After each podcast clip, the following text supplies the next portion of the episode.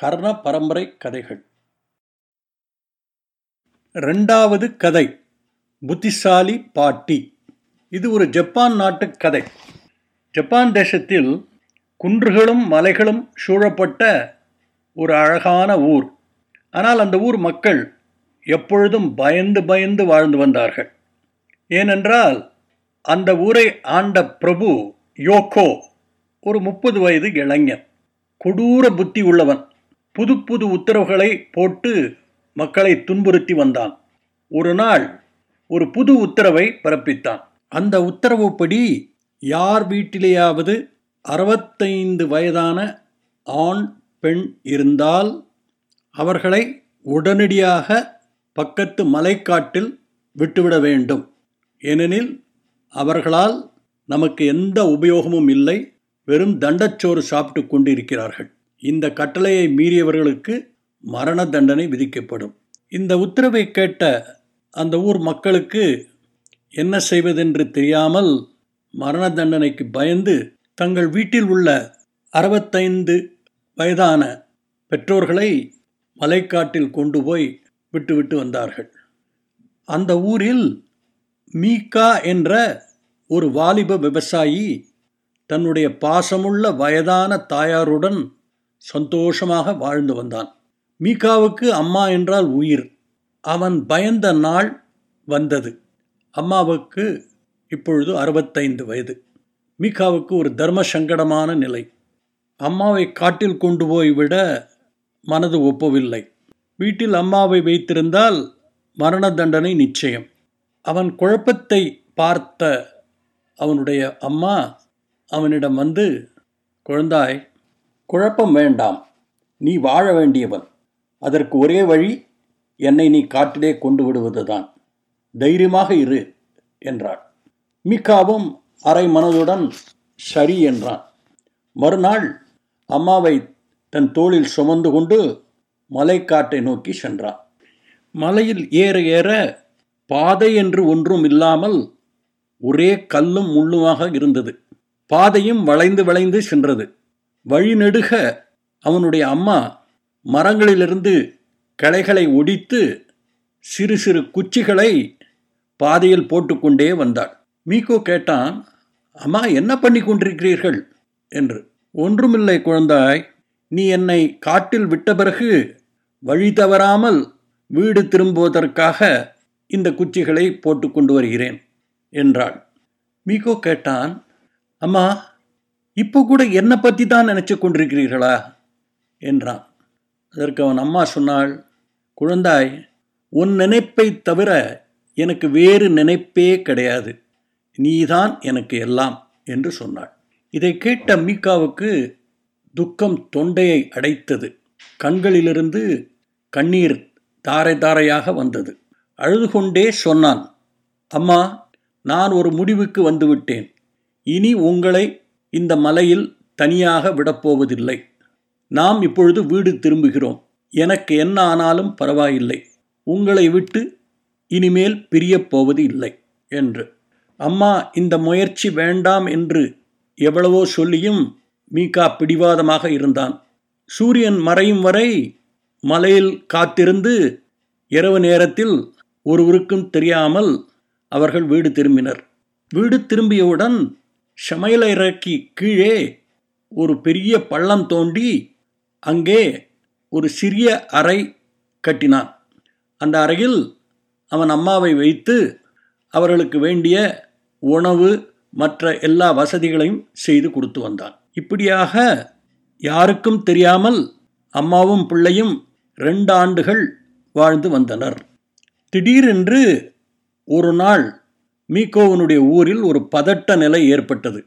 பக்கத்து நாட்டு அரசரான கீகா மீகா வசித்த ஊரை கைப்பற்றப் போவதாக அறிவித்தார். கீகா ஒரு விசித்திரமான அரசர். யோகோவுக்கு அனுப்பிய செய்தியில் அவர் சொன்னார் உம்முடைய நாட்டை நீர் காப்பாற்றிக் கொள்ள வேண்டுமானால் ஆயிரம் ஷாம்பலால் ஆன கயர்களை ஒரு பொட்டியில் வைத்து எனக்கு நீர் அனுப்ப வேண்டும் என்றார். இதை கேட்ட யோகோ தன் ஊரில் இருக்கும் எல்லா புத்திசாலி மனிதர்களையும் அழைத்தார். அவர்களிடம் நீங்கள் எல்லாம் படித்த மேதைகள் கீகா கொடுத்த கோரிக்கையை நாம் எப்படி நிறைவேற்றப் போகிறோம் என்பதை சொல்லுங்கள் என்றான். அவர்கள் எல்லோரும் ஒரே மனதாக பிரபு இந்த கோரிக்கையை நம்மால் நிறைவேற்ற முடியாது.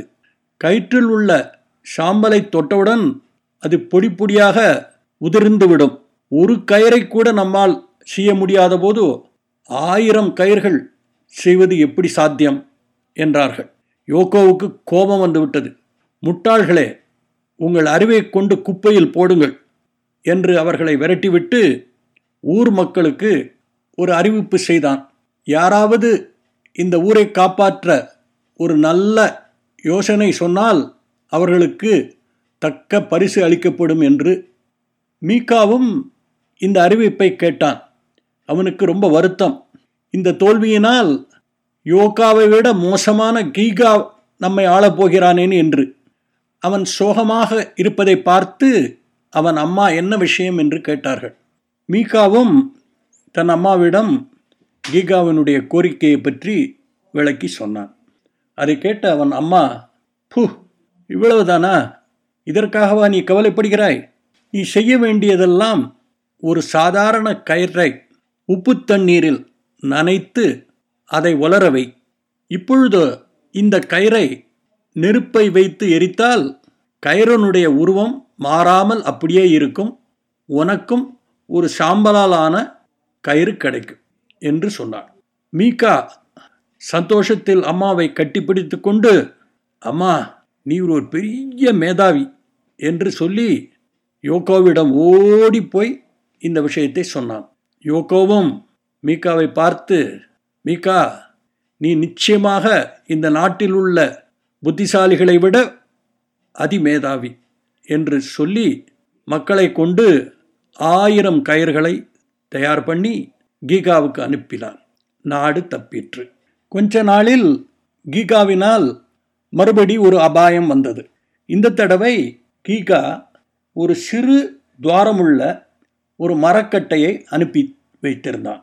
இந்த மரக்கட்டையில் ஏழு இடங்களில் அது வளைந்திருந்தது.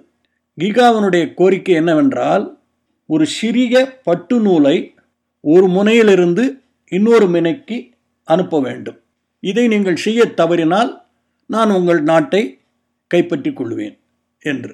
யோகோ மறுபடி தன் ஊரில் உள்ள புத்திசாலி மனிதர்களை கூப்பிட்டு இதற்கு என்ன யோஜனை?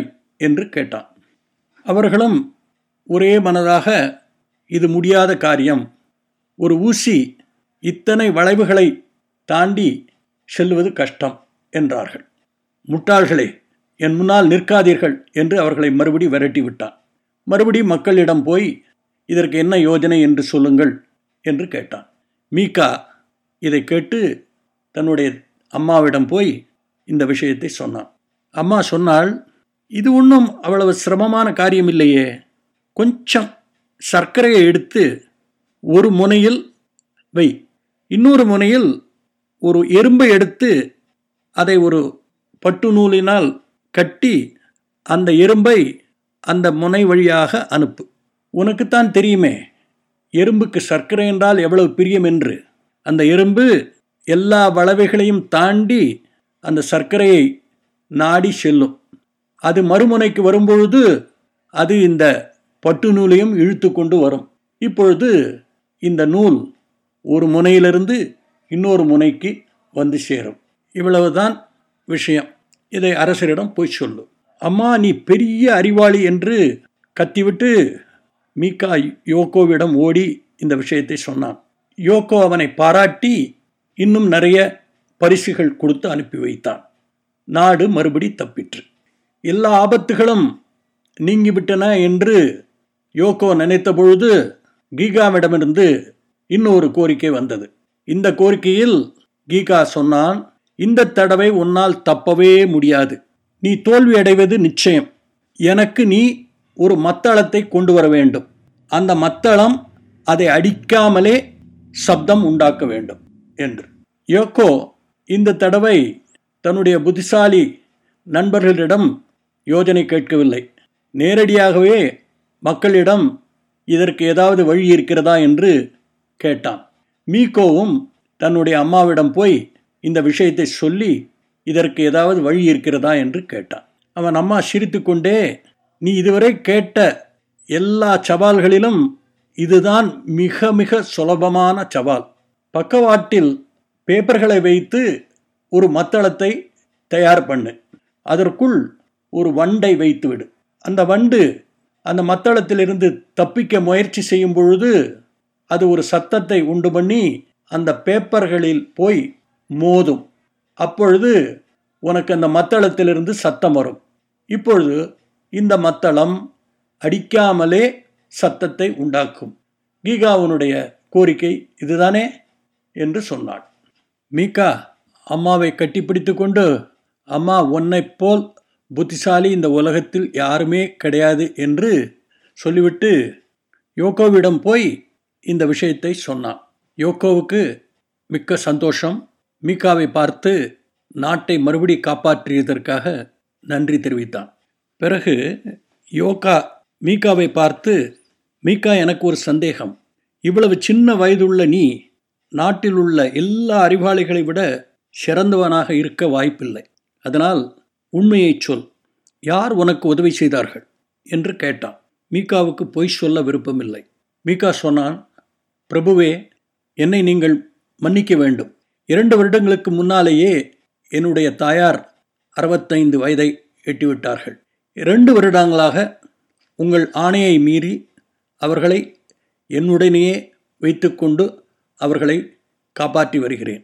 கீகாவனுடைய சவால்களுக்கு பதில் தந்து இந்த நாட்டை காப்பாற்றியது என்னுடைய தாயார்தான் என்று சொன்னான்.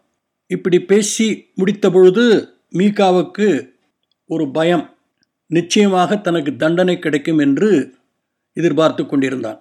ஆனால் கொஞ்ச நேரம் கழித்து யோகோ பேச ஆரம்பித்தான். மக்களே நான் பெரிய தப்பு பண்ணிவிட்டேன். மீகா உன் அம்மாவிடம் என்னுடைய மன்னிப்பை தயவு செய்து தெரிவி. வயதானவர்களிடம் எவ்வளவு புத்திசாலித்தனமும் அனுபவமும் இருக்கிறது என்பதை இப்பொழுது நான் புரிந்து கொண்டேன். வயதானவர்களின் சேவை இந்த நாட்டுக்கு தேவை என்பதை நான் இப்பொழுது நன்றாக உணர்ந்திருக்கிறேன். இனிமேல் யாரும் எங்கேயும் போக வேண்டிய அவசியம் இல்லை.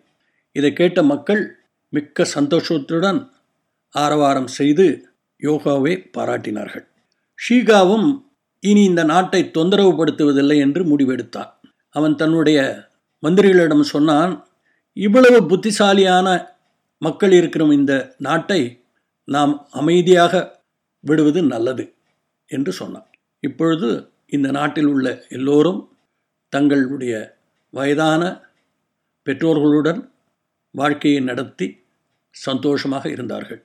நம்முடைய மீக்காவும் அவன் தயாரும் எல்லோராலும் பாராட்டப்பட்டு ரொம்ப காலம் வாழ்ந்து வந்தார்கள். குழந்தைகளே உங்களுக்கு இந்த கதை பிடிச்சிருக்கா? உங்கள் வீட்டிலும் வயதான தாத்தா பாட்டி இருப்பார்கள். அவர்களை வயதானவர்கள் என்று ஒதுக்கி விடாதீர்கள். ஏனென்றால் அவர்கள் மூளை பூராக புத்திசாலித்தனமும் அனுபவமும். அதை நீங்கள் பயன்படுத்தி கொண்டால் உங்கள் எதிர்காலம் நன்றாக இருக்கும். கதைகள் தொடரும். அதுவரை அன்புடன் உங்கள் ஐங்கரா.